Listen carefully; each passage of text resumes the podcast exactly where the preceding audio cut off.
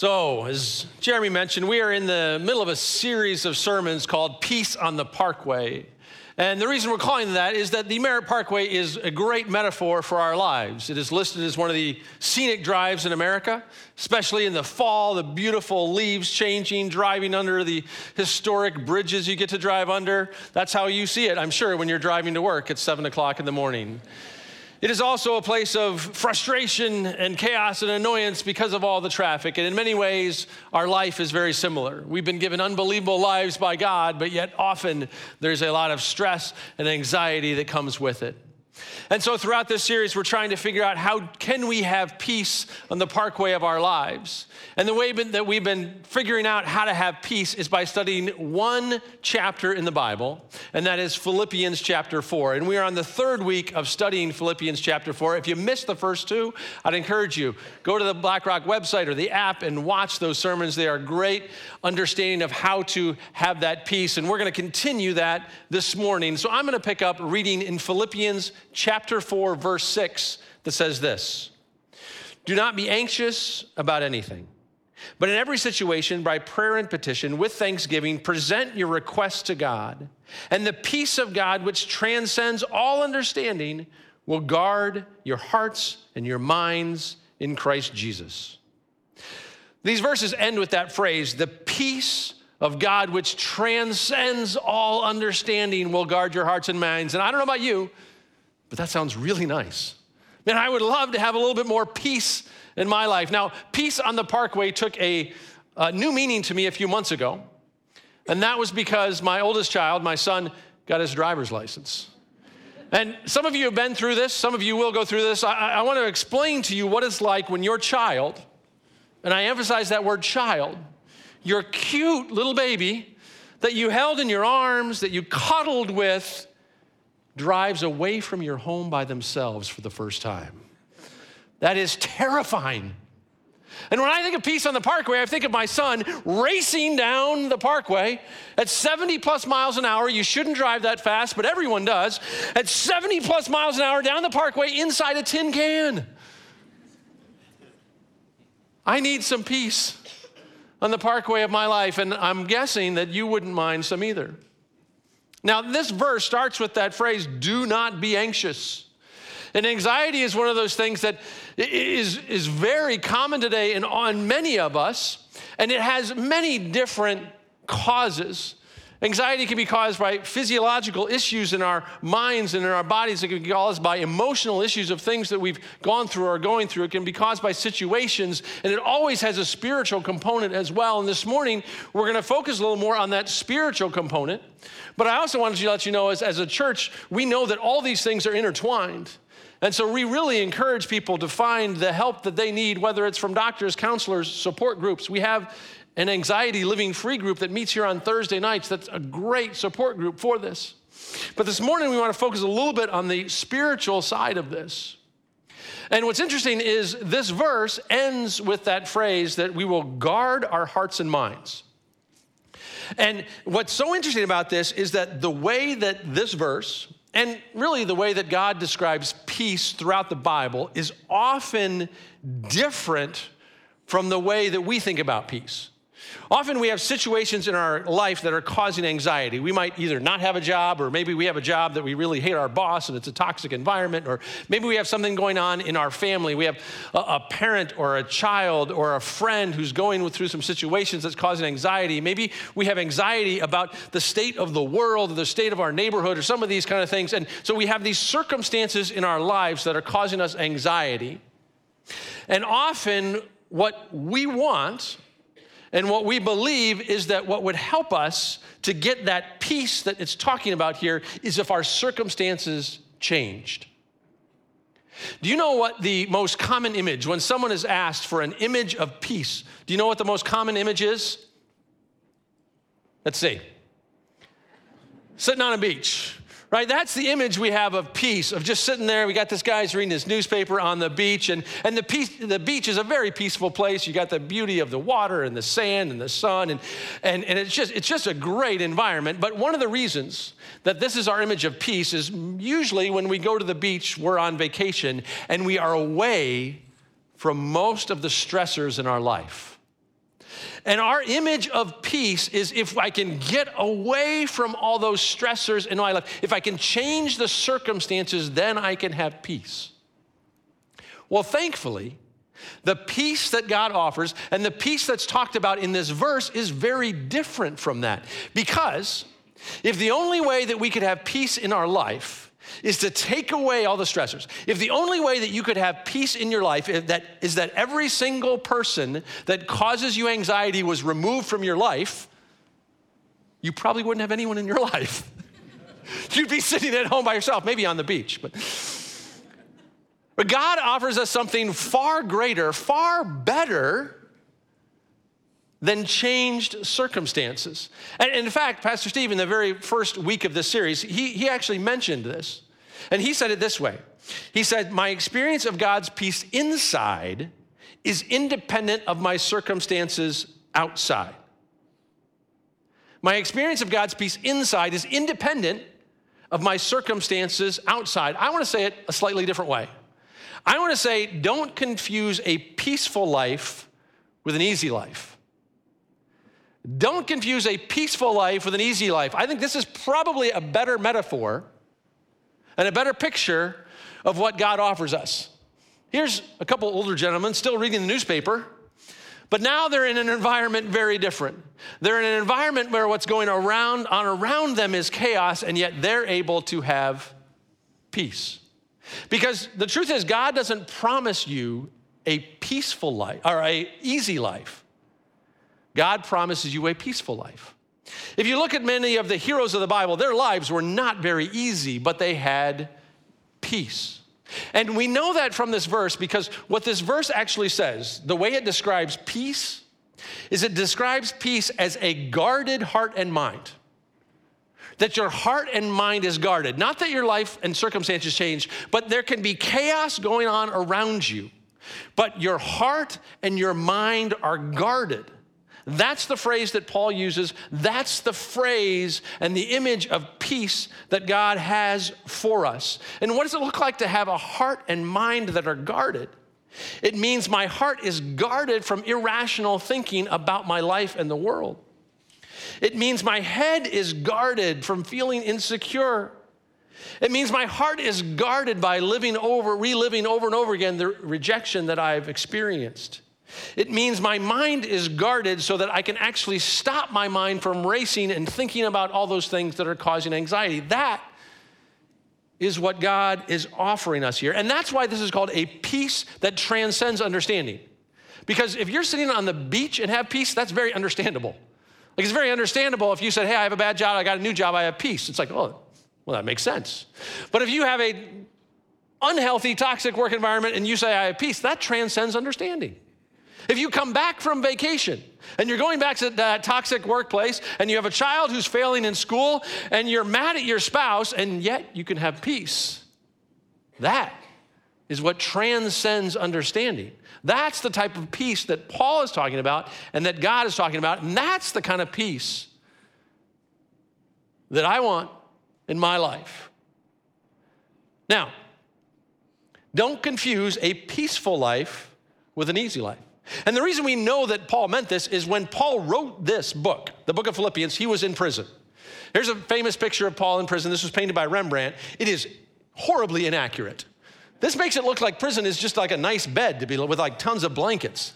Like when Paul was actually in prison, most likely he was chained to a bare wall and a bare floor and didn't have food unless someone brought it to him.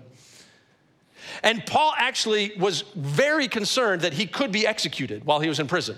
In Philippians chapter 1, he writes, To live is Christ and to die is gain. And the reason he wrote that is because there was a very good chance that he's sitting in prison going, I may be executed this week because I'm in prison. And yet, Paul wrote these words to his friends who lived in the town of Philippi, and he told them, Hey guys, don't need to be anxious. You can have peace. Now, if Paul can write that when he's sitting in a Roman prison, then most likely in our lives, we can have that as well. Because very few of us are in as stressful of a situation as Paul was in when he wrote this. We're stressing about the caption we put on our Insta post. Right? That's what we're stressing about. Paul is in prison. So, how do we get that peace that he's talking about? How do we get that peace that transcends understanding? Well, the good news is Paul gives us a path to peace. And the first part of it starts with this idea about the circumstances. And it starts with the idea of that we need to stop obsessing or complaining about our circumstances. Many of us obsess and complain about our circumstances and focus on all the things that we wish were changed. I wish we had a different job and a different person and a different family and a different all, a car and clothes. All we obsess about these things that we want to change in our circumstances. But when we obsess about our external circumstances, we miss the internal peace that God has for us. Now, I use that word obsess specifically because it's not bad to actually pray about and move toward changed circumstances. We're going to talk about that in a minute. It's not bad to actively be moving and praying towards changed circumstances. However, there's a big difference between actively moving and praying towards changed circumstances and just complaining about your circumstances. My guess is you have at least one friend, maybe multiple friends, that when they call and their name pops up on your phone, you go, oh. Because you know they're just gonna complain. They're going to complain about their life and their job and their friends and their family, and they're, they're just, they're, I mean, you know that. And so either sometimes you don't answer it because you're like, oh, I don't want that. Sometimes you do answer it and you sigh, oh, and then you answer the phone. My question for you this morning is Are you that friend? I know you don't think you are. No, not me, no. But how much time do you spend obsessing and complaining over your circumstances? Now, in order to stop obsessing and complaining about our circumstances, we have to replace it with something. You can't just say stop. Have you ever done that to your kids? You've been like, stop crying. Like, that usually doesn't help, probably just makes them cry more. If I just tell you, hey, stop obsessing, you're like, well, uh, Josh, I can't help it. I just do it all the time. So, what Paul offers and what God offers is that we can actually replace that obsessing with something else, something healthier. That's what the beginning of this verse talks about. Let's go back to the beginning of the verse where it says this Do not be anxious about anything. Talks about that. Don't, don't be anxious. But in every situation, that's really important. Every situation, not just when we get overwhelmed, but in every situation, by prayer and petition, with thanksgiving, present your request to God. Paul gives a very interesting path to peace right here. And it starts with that word where it says, present your request to God. But then he breaks down what it looks like to present our request to God with three very important words prayer, petition, and with thanksgiving. And the reason I believe he uses these three words is because each of those words kind of are a different aspect of how we can actually present our request to God. And I want to give you kind of my oversimplified view of what I believe Paul means by these three words of prayer, petition, and thanksgiving. By prayer, I believe he means listen to God. By petition, talk to God. And thanksgiving, remember God. Let's start with that prayer one, that listening to God. God actually is never anxious because most of the times when we're anxious, it's because we don't know what the outcome is going to be and we don't have control. God is in control and God knows the outcome. And as we begin to listen to God, our hearts get more in tune with what God's heart is. We were just singing about that. And as that happens, our anxiety begins to be replaced with peace. But how do you do that? How do you listen to God? If, if you know me at all, I'm one of the people, I hate kind of pithy, cheesy Christian sayings. And if they help you, I'm sorry, I don't mean to offend you. But people say phrases like, let go and let God. All right? It's a good phrase. But how in the world do you do that? Like when people say that to me, I'm like, what, what, what? How do you do? So here we go. Why don't we just throw up, if we're going to try to listen to God, how are we going to do that? Let's just throw up a few ideas on the screen. And the good news is, it can be different for different ones of us. We have different personalities, we have different ways that we relate to God. Different things work for you than might work for me. So let's say, like, talk about this silence and solitude. As our life gets more chaotic and out of control, we actually need to calm ourselves. And we as a society have gotten very far away from silence and solitude. I mean, I'm just talking for myself. It's hard to be by myself at home with not without like a TV or music or something on. But ultimately, it can be very helpful for us to calm ourselves, get ourselves to a place where there is no noise, no music, nothing, just silence. I don't know how many, how long you can do it for. Even if it's only five minutes or 10 minutes or 30 minutes, just get yourself to a place where there is some silence and solitude. Because in that moment, it's much easier to listen to God and have our hearts get more in tune with Him.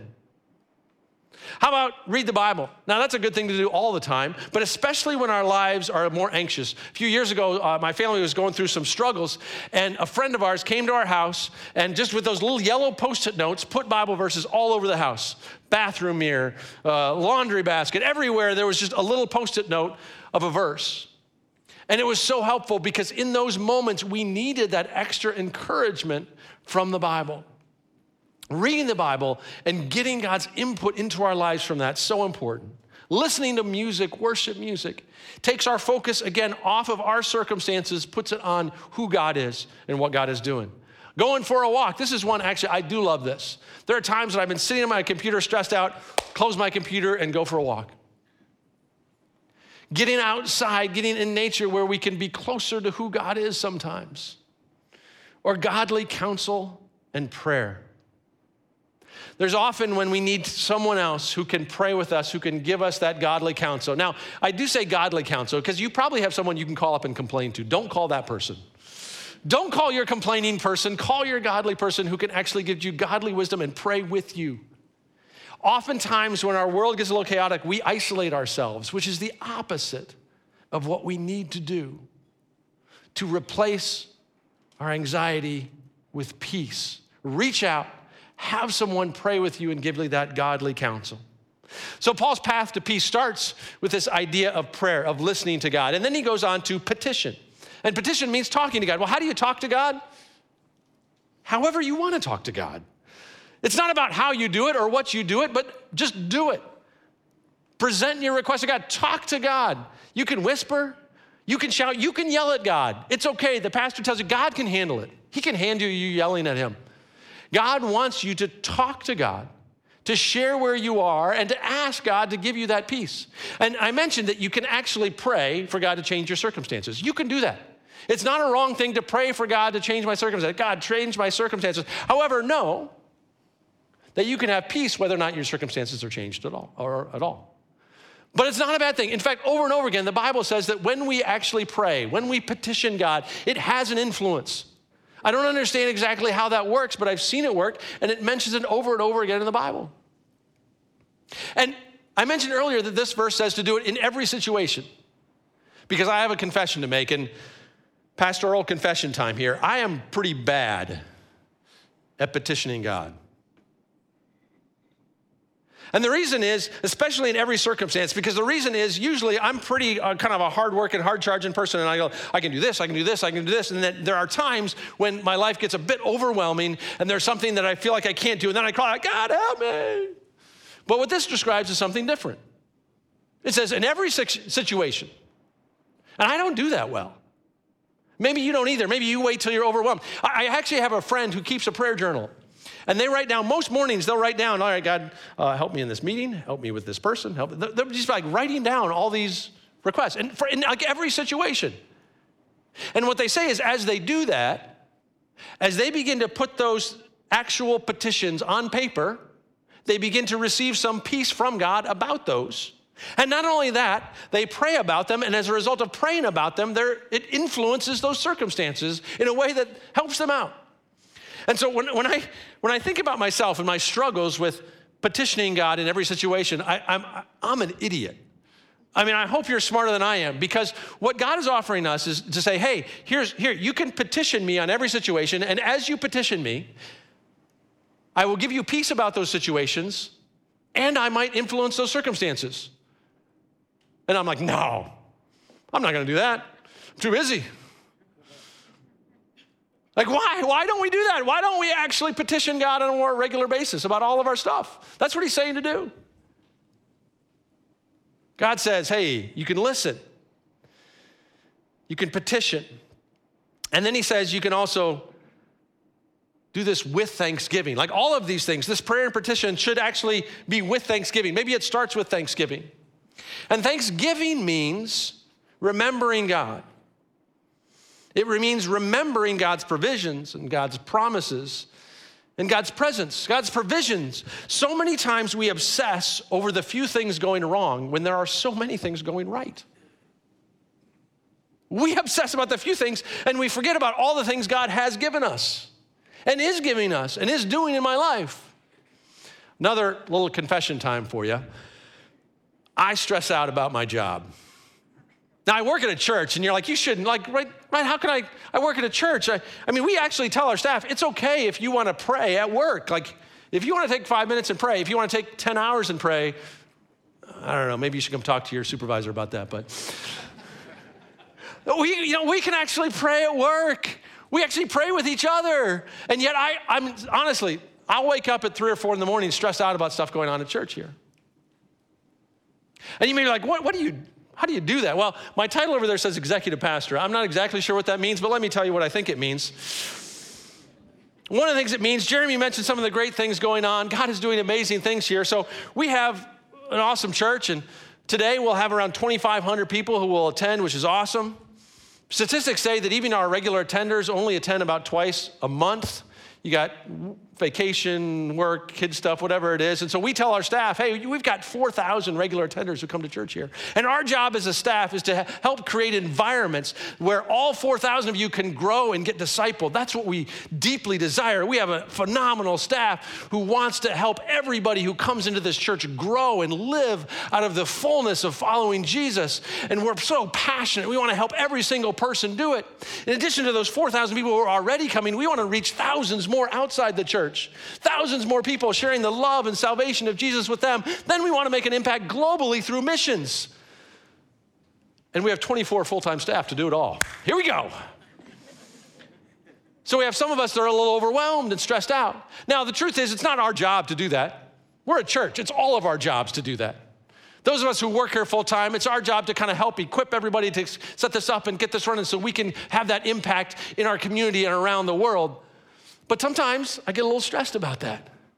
I get a little stressed because certain things aren't going right and we want them to be better. And I love making things better. You know what I didn't mention? I forgot to mention this. Um, every single week, we have people who come to faith at this church. Every single week, it never fails. We have people in the prayer room that are coming to faith every week.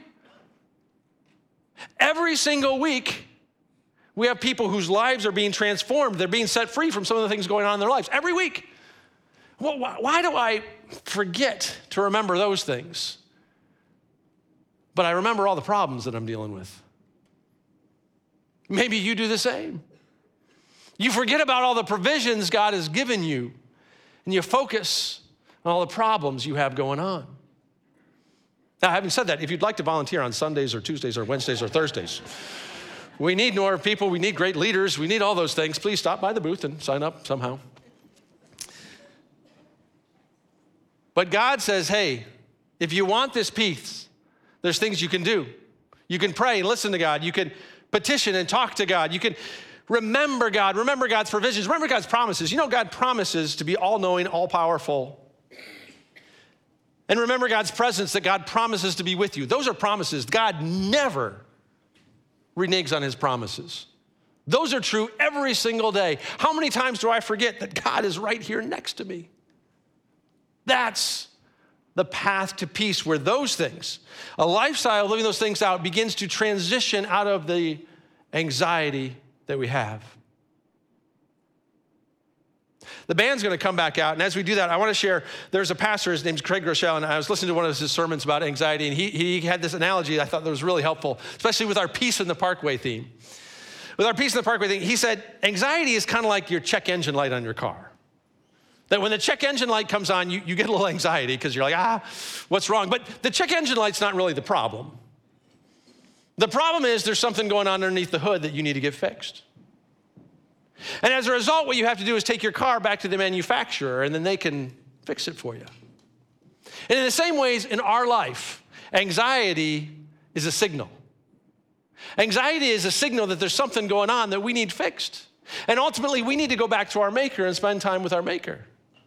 And as we do that by listening, as we do that by talking, as we do that by remembering, that peace that transcends understanding. It doesn't make any sense because there's chaos going on outside, but that peace that is guarding our hearts and minds begins to fill us. And so this morning, the band's gonna sing one more song. But before they do that, we need to give you a moment. Because if you leave this room and you haven't spent some time with God, then we haven't done our job. Because ultimately, I don't know what's going on in your life, and I don't know whether you need to listen. I don't know whether you need to talk to God or whether you need to remember God, but in this moment, it's just gonna be a couple minutes where you can spend time with God. You can spend time with God, allowing God to begin to transform that anxiety and replace it with that peace. You will begin to petition God. Let me pray and then give you a few moments just between you and God. We want to thank you for watching and listening to our sermons online, and we hope that uh, you will be inspired to live more like Jesus through these. Please check out blackrock.org for more information about our church. Know that you can subscribe to our podcast on iTunes, and also uh, know that you can give uh, to BlackRock and to our ministry through PushPay, through our mobile app, and on our website.